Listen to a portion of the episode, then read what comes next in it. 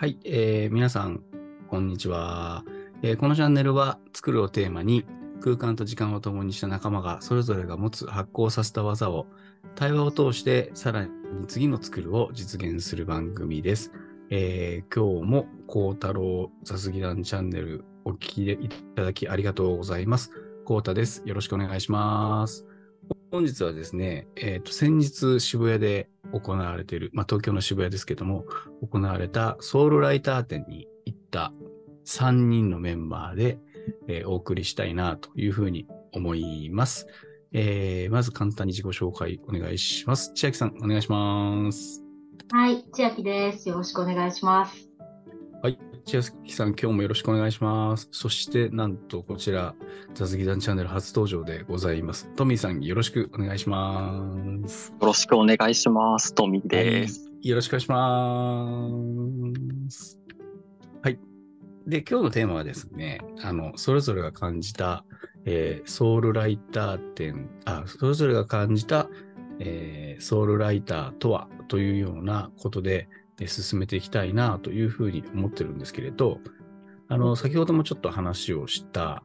えっ、と、あれですね、えー渋谷で行われているソウルライター展っていうのがあるんですけども、そこに、こう、その中でですね、えっ、と、浅吹まりこさんと、えー小倉ひらくさんと、ドミニク・チェンさんと、えー森岡義行さんと、我らが渡辺幸太郎さんが、えーまあ、あれですね、イベントがあってですね、トークイベントがあったんですけども、その中でですね、まあ僕らが3人がですね、まあ他にもいらっしゃったんですけども、アワ系のメンバーが何人かいてですね、えーソウルライター展に、えー参加して、ぜひこの、このソウルライターについてそれぞれが感じたことをちょっと話をしたいよねというようなことで今日は、えー時間をとって話をしてみたいなというふうに思っております。で、まあまずそのソウルライターっていうこの写真家なんですけど、写真家についてちょっとですね、簡単に千秋さんの方からご紹介いただければと思います。よろしくお願いします。はい。えっと、私もソウルライターは今回のソウルライター展で初めて知ったんですけども、えっと、なんか、日本では、あの、2015年ぐらいまでほぼ無名だったって言われている写真家で、あの、ニューヨークで、あの、自分の、あの、身の回り、えーすごくあの、近、近い家の周りの2ブロックぐらいのところをずっと写真を撮っていたっていう写真家さんです。で、えっ、と、最初、まあ、あの、お家が、えっと、宗教家のお家だったので、まあ、お父さんからは神父になれっていうふうに言われて、進学校を出たんですけども、ね、どうしても写真家になりたいっていうことで、家出をして、あの、ニューヨークに飛び出して、で、あの、写真を、あの、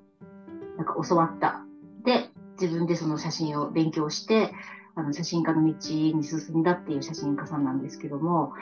うんえっ、と、なんかその、ファッション雑誌の写真なんかを撮って、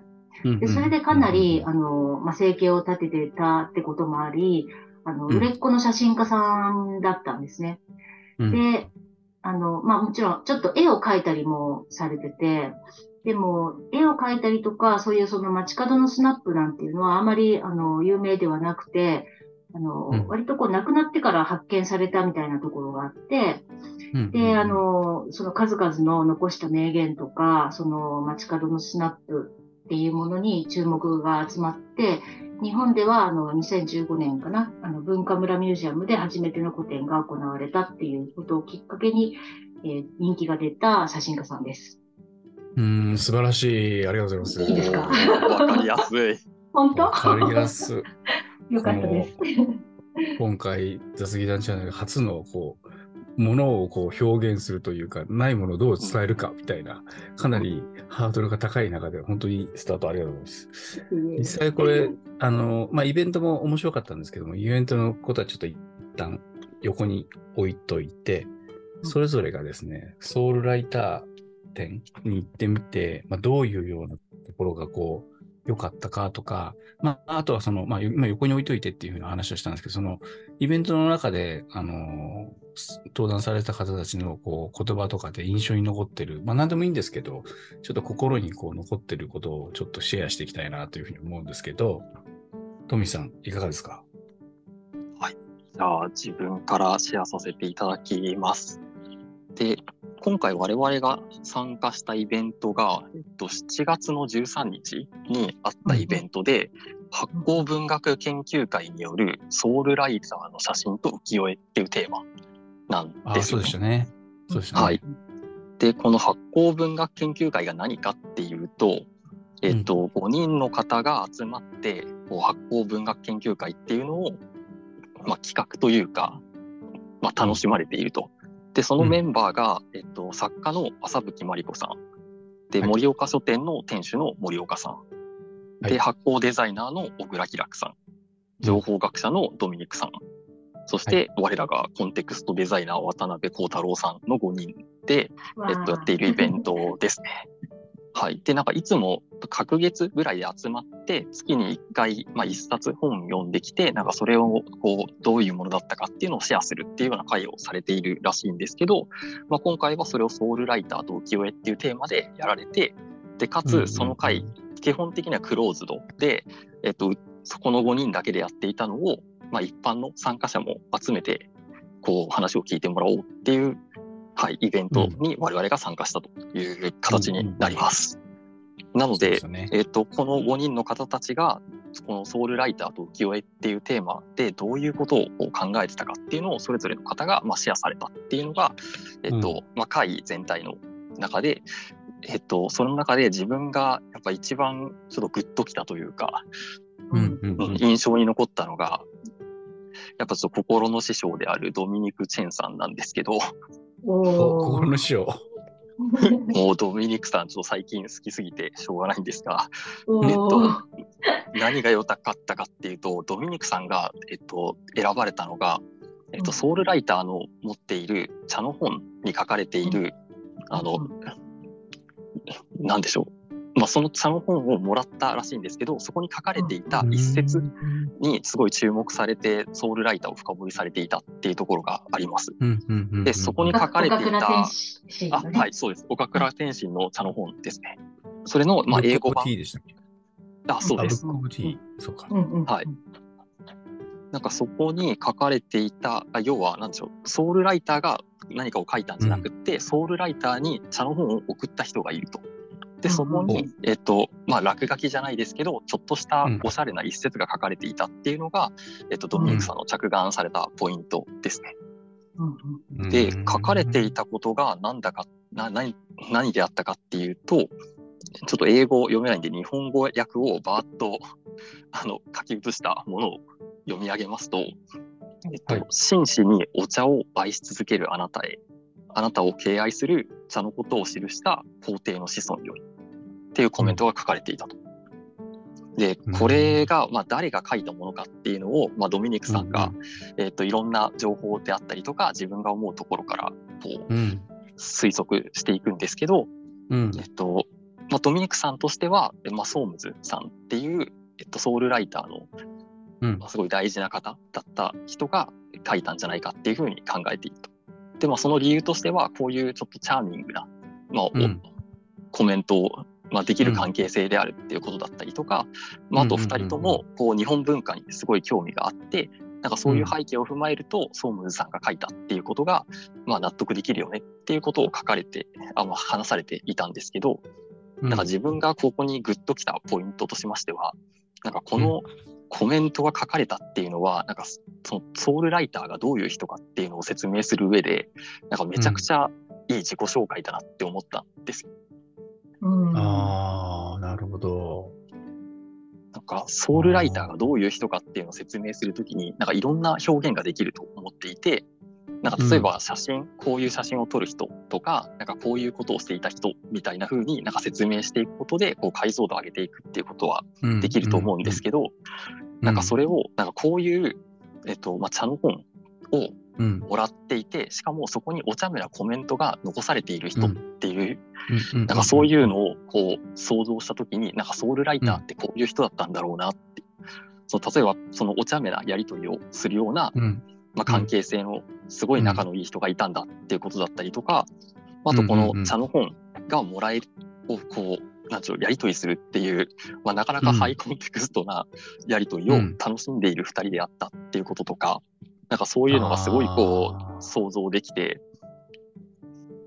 はい。その、二人のやりとりに、こう、うん。ちょっとこう、見えないところでの、こう、やりとりっていうようなところにグッときた感じだったんですか？そうですね。えっと、うん。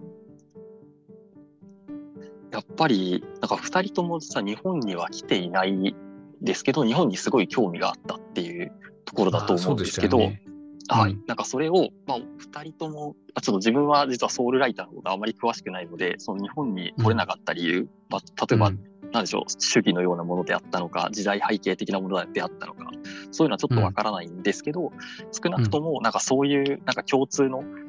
うん。楽しめる話題っていうのが、うんまあ、きちんとあって、なんかそれをうん。こう本っていう形でやり取りしているっていうところが、なんか個人的にはすごい、なんか良いなという気がします。なるほど。確かにそうだよな。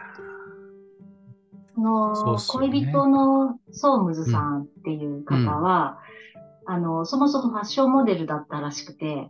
で、ーその、ソウルライターが、そうそう、なんかソウルライターがそのファッション誌の撮影をしてる時におそらく知り合ったのかな。で、うんうんうん。あの、まあそれから先はそのソウルライターのミューズとしてずっと一緒に過ごしてて、40年間ずっと一緒に過ごしてたらしいんですね。へえ。で、なんかこう、狭い小さな、あの、ニューヨークのイーストビレッジで、の、あの、部屋でよく、あの、天窓の下に座って、コーヒーやワインを飲みながら一緒にこう、絵を描いたり、うん、まあ彼女の写真を撮ったりしてたっていうエピソードがあって、なんかそういうふうにその、創作でつながる、その、すごく濃密な関係性の穏やかで静かに暮らしてた二人なんだなっていう印象があって、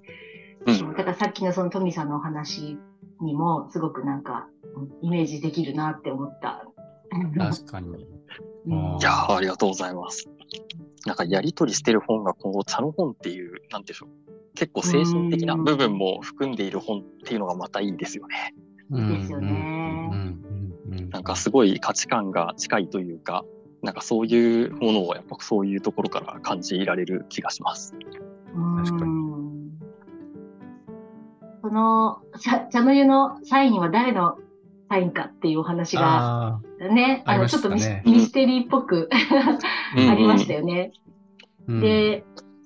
あれはなんかその美術史家の方が、そうんの筆跡をご覧になって、あ、この筆跡はアンディ・ウォーホルのお母さんだねって言ったっていう話も、ありましたよね。すごい不思議な感じでしたよね。誰が書いたんだって。そうそうそう。なんかあのその写真展の中に、そのうん街角のスナップを撮って回ったコーナーの次に、あのはいいろんな方のその肖像っていうかポートレートを撮ったコーナーがああって、で、で、その中で、まあ、いろいろなその芸術家だったり、その、うんまあ、映画、映画監督であったり、の中に、あの、アンディ・ウォーホルの写真もあったんですよね。ありました、ありました、ありまうんした。ありましたよね。うんはいはいはい。そう。で、その、その、アンディ・ウォーホルが写ってるのは確か3種類あったんですけど、うんそのうちの一つがお母さんとアンディ・ウォーホルが二人で写ってる写真があって。縦長にこう3枚みたいなそう感じそうそうそう。ですよね。うんうんうん。そうですよね。そう。から、なんか、お母様とも、だから、その、ソウルライターは近しい感じにな、あったのかなっていう。だから、もしかしてあれお母さんなんじゃないかっていうね、話もあ確かに ったりして、うん。なるほどそのな。ポートレートの写真で言うと、僕が印象的だったのは、うんあ、の、孝太郎キャンプの中でも話に出てきたマルセル・デュシャンが出てて、僕はそれがこう、すごく印象的で。顔、顔が出てるわけでもなく、背中姿というか、背中からこう何かこう、語るデュシャンが、あ、うんこれか、みたいな。デュシャンの写真自体は 僕も本買って見たことあったんですけど、あ、なんかこういう語る、語り方もあるのか、みたいな風に、その写真展では思ったりしましたね。あります。う方。んあの、スナップの中にもそういう後ろ姿の写真のスナップって結構ありましたよね。そうそうそうそう。えっと、なんだろう、なんか、あ、甘さんっていうのかな、なんていうか。あの、うんね、女性の、あの、教職の方たちあとか、あの、うんうん。あ足早に歩いてる後ろ姿とか、あの、うんうんメイドさんの、あの、エプロン姿の後ろから撮った写真とか、ーうんうんうんううんうん。なんかこう、後ろそうなんですよね姿の、うん。あの、イベントでも言ってましたけど、こう、意図的に隠されている不完全性みたいなところをこう表現している写真って結構多いなっていうのは、あの、僕も改めて展示見て思っていて、こう、あえて隠しているのか、たまたま隠れているのかわからないんだけど、その中からこう、例えば人物で言うと、顔だけこう、何かこう映ってないとかね。体は映ってるんだけど、顔だけ映ってない。別のものが映っている。っていう風な写真が意外とあったりとか、影とか光で見えなかったりみたいなことが結構あって、それによって、こう、いわゆるこう、強い文脈と弱い文脈でいう、弱い文脈の受け手が、その写真を完成させるというか、なんか不完全じゃないんでしょうけど、それはそれで完全されてるのかもしれないけども、こう、それによって受け手が、こう、作品に没入する感があったりするのかなっていうふうに僕も見てたり、思ったりはしましたね。うん。私もなんかこの今日お話を機会をいただいて、あの、ちょっとその岡倉天心の茶の湯のお話をちょっと調べてみようと思って、で、ちゃんとあの原点読んでないんですけど、あのフライヤーさんの要約があったので、お ちょっと見てみまし読まなきゃ。た。フライヤー、フライヤー。フライヤー入らないとですね。入らないと。入らないと。で、そこに書いてあったのが、今、まさにコートさんがおっしゃっていただいたようなことで、えっ、と、ちょっと読みますね。えーはい美を見出すために、美を隠し、表現することをはばかりつつ、ほのめかす、といった振る舞いこそが、茶道の真髄である。これを理解する人が、本当の茶人だと言える。茶人かな、えうん、って書いてあって、ああ、これだーって思っーて。ああ、そういうことか。読まなきゃ。ソウルライターはだから、これを読んでるから、あーあ、影響を言って受けてるって、うんそういうところからわかるってことですね。そうですよね。ええ面白い。うん。面白い。なるほどね。千秋さんは他にこうなんか印象、こうグッときたところとかってあったんですか？えっと、そうですね。私はもう、あの、まあ、5人の中で、最も、なんていうか、創作の権下という感じの 浅吹まりこさんのおっしゃったことが、すごく刺さって、はい。あの、今回のそのソウルライターのあのお話の以前に、えっ、と、なんかうんサンデクジュベリの、ああ、はいのはいはい。読書会をされたのかな？で、その時に、あの、えーと森岡さんが朝吹まりこさんに質問されたことがあって、その答えを、そのソウルライター展のその時にお話を、あの、されてたんですけど、それというのは、あの、うん。サンデクジュベリが、あの、なんていうか、彼がその死因が飛行機事故で亡くなったっていうことは、なんか皆さん多分ね、あの、聞いてる方もいらっしゃると思うんですけど、うん。そのなんか彼のその飛行機とドイツ空軍の交戦記録が残ってたっていうお話があって、うん。ありましたね。ね。で、なんていうかその、森岡さんがおっしゃったのは、その創作する人っていうのは、その創作のために普段できないような特別な体験をしたいと思うものなのだろうかっていうことをおっしゃってたんですよね。うん。は、その、サンデグ、サンデグジュベリが、えー、なんかこう、より、あの、特別な体験をするために、そのドイツ空軍と戦ってみようというような体験の方に、向かっていったんじゃないかっていうことで、そういうふうにおっしゃったと思うんですけど、それでどうですか、さぶきさんっていうふうに前、あの、聞いたけど、はぐらかされたので、今日聞きたいですっていうことで おっしゃってたんですよね。うんうん。で、その、朝吹さんがおっしゃったのは、えっ、と、なんか、新しい体験をしないと、あの、創作ができないということはないですっていうふうにおっしゃってて、うん、で、その、まあ、どこにも行かなくても、あの、まあ、いくらでもその自分の想像の世界とか、また本の世界とかで、えー、知らない体験をすることができるっていうふうにおっしゃってたんですよね。うんうん、で、ソウルライターも全く同じで、その、私が写真を撮るのは自宅の周辺だ。神秘的なことは馴染み深い場所で起こる。何も世界の裏側まで行く必要はないのだっておっしゃってて、その言葉が、あの、ソウルライター展の写真の中にあのはあの展示してあったんですけど、なかなかその浅吹まりこさんのおっしゃる、その特別な体験をしなくても、その、なんか自分のその想像の世界っていうのはいくらでも自由で、なんかこう素晴らしいところに飛んでいけるというか、なんかそ、ああ、創作ってそういうことだなってちょっと思ったり、うんうん、あとその、あの、ソウルライターと恋人のソームズが、あの、日本に行ったことはないのに、うん、私たちは日本を旅したっていう言葉を残していて、それに対してもその、だからどこにも行かなくても想像の世界で自由にいろいろこう作ることができるって、うん、あの、浅吹さんがあの思ってらっしゃるから、なんていうか、あながちその二人が言ってたことは冗談とか嘘じゃなくて、半分本当なんじゃないかっていうふうにおっしゃってて、それがなんかすごく、うわーって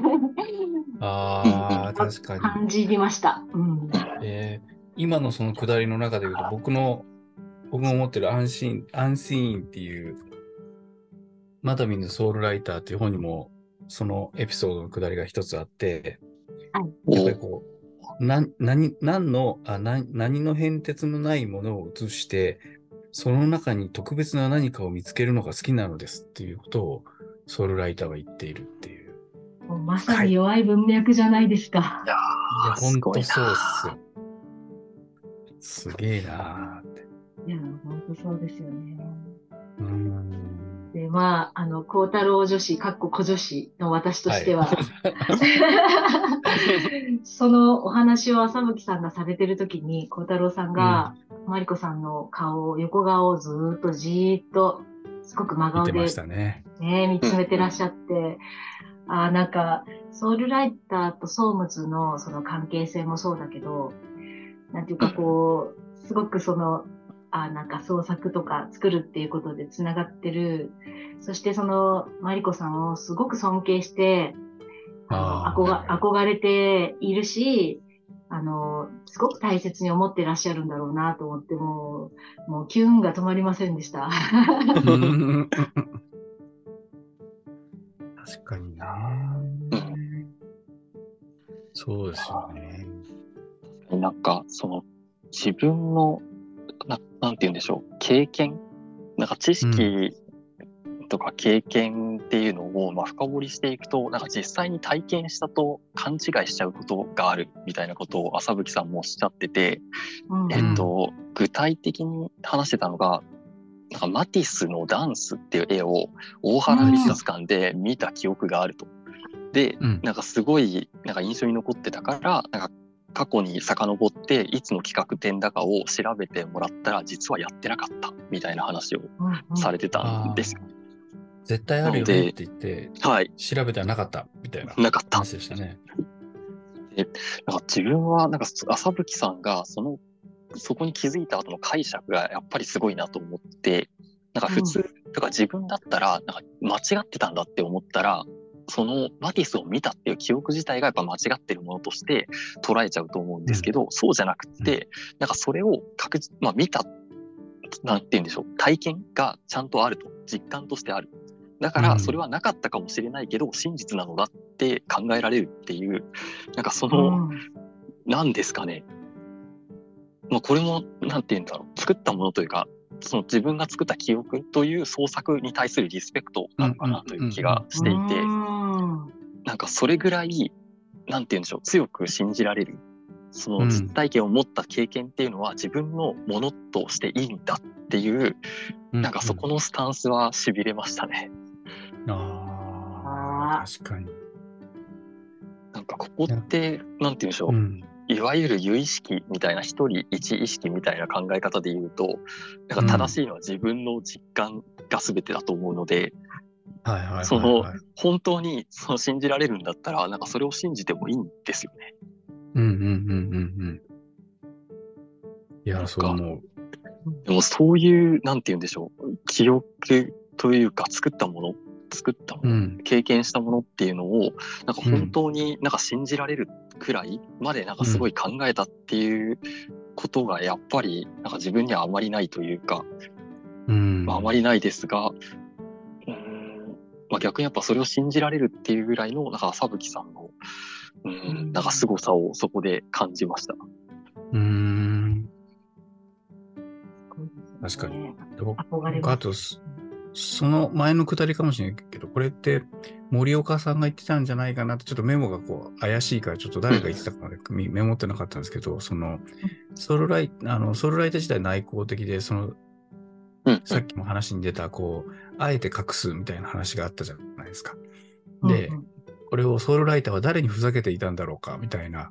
ことを、こう、まあ、こう、Q というか質問として出して、で、それ自体は実はその誰にっていうのは目の前にいる人じゃなくて、時間を超えてこう受け取ってほしいみたいなところで、うん、時間を超えてつながり合うことをなんか想像してたのではないかみたいなことを話をしてたことがあって、で、それがこうつながることがすごく大切で、なんかその経験というか、なんかこう、感覚こそすごいな、みたいなことを僕も思ったりしたんですよね。うん。いや確かに誰に対して作っていたかっていうところで言うと、なんか意見分かれてましたよね。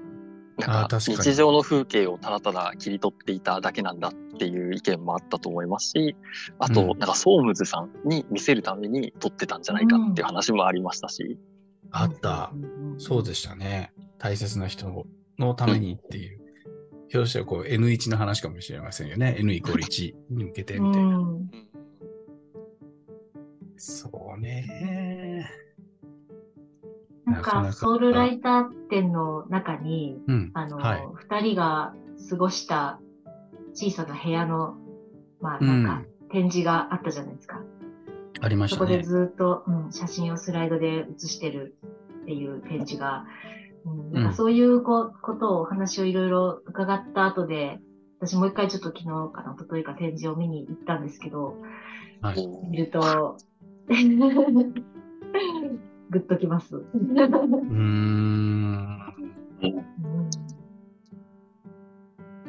そうか、ソウルライター生誕100年なんですね。それを記念して今回、企画されて、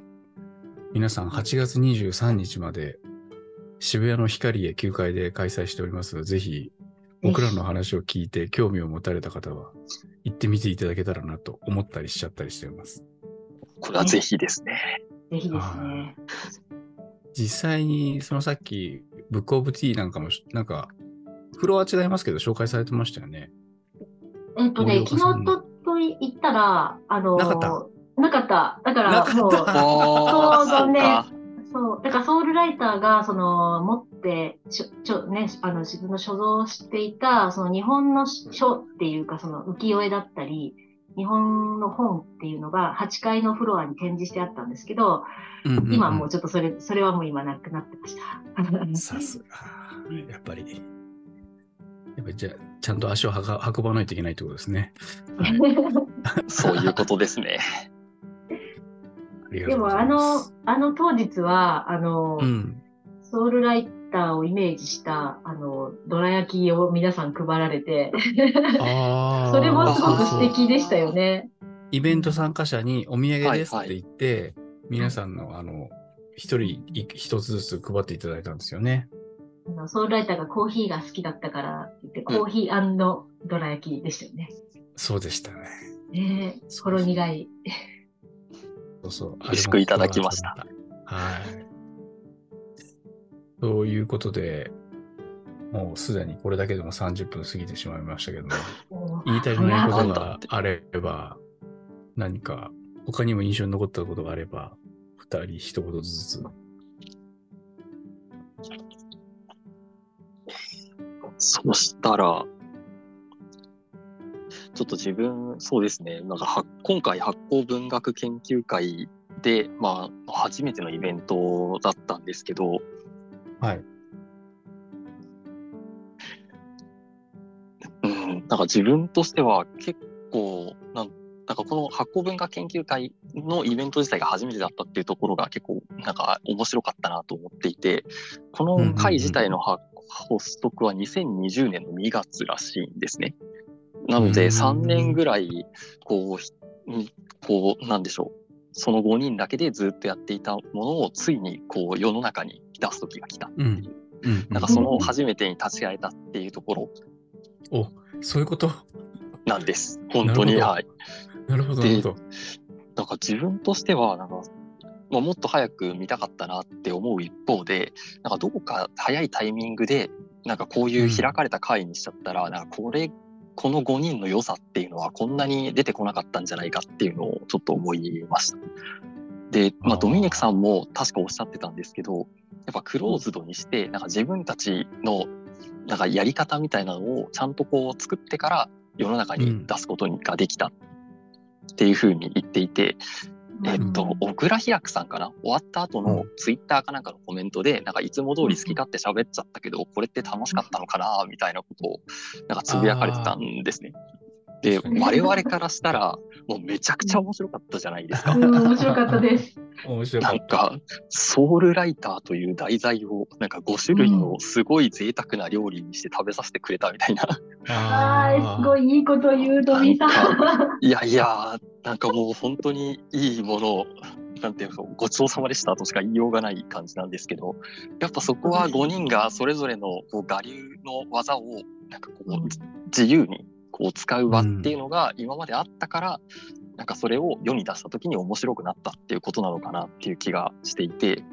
なんかつまり、なんでしょう、環世界を閉じるっていうのも結構大事なのかなって。うん、これドミニクさんも関わられている「情報観世界」っていう本の中に、えっと、まあ、4つかな。4つに章が分かれていて一番最初の本をあの伊藤麻さんあの美学者の伊藤麻さんが書かれてるんですけど、うん、まず「観世界を閉じよう」って書いてるんですよ。うんうんうん。そこで一旦じ閉じる。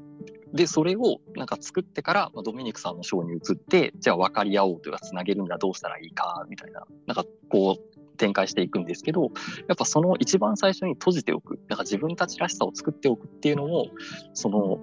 我々から見たらすごいハイレベルな5人ですらも必要なんだなっていうのをなんか改めて感じたっていうのが、うん自分の思ったところです。えー、すげえ、えーありがとうございます。千秋さんは言い残したことは？うん。言い残したこと。遺言みたいな。うんそうだな、その、あの、写真展についてなんですけど、あの、まあ、絵画も描いてらっしゃるので、あーそうですよ絵ねも、うん、あの、すごく色使いが美しくて、うん。あの、うんいくつもの柔らかい色を組み合わせた、すごく綺麗な、あの、絵だったんですけど、でも、ソウルライターは、その、写真をやっていたから絵がそこまで上手ではないし、絵だけやってたら写真は撮れなかったっていうふうに言ってて、で、うん写真と絵画のアプローチの全違いっていうのも、うんまあ、うんあの言語化して残してらっしゃるんですよね。うんうんうんでなんかその写真っていうのはその瞬間を切り取るけど、絵っていうのはゼロから生み出すうん。ものっていうふうに、なんか創作でもそのスタンスとか、なんか似たようなあの表現方法に見えるけど、絵と写真の、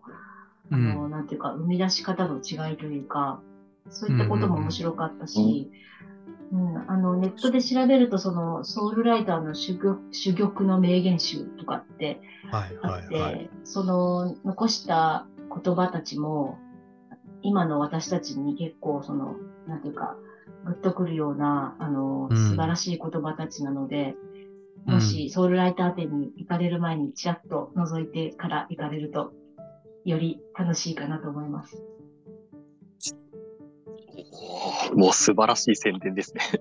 素晴らしい。1円ももらってないけどね。ちょっといいもう一回行きたいな。もう一回行こう、もう一回行こう。確かにそうですね。いやでも、本当そうなんだよな。やっぱりこう、写真と絵をやられてるからこそみたいなところありますよね、きっと。うん僕らには分からない世界かもしれませんけど。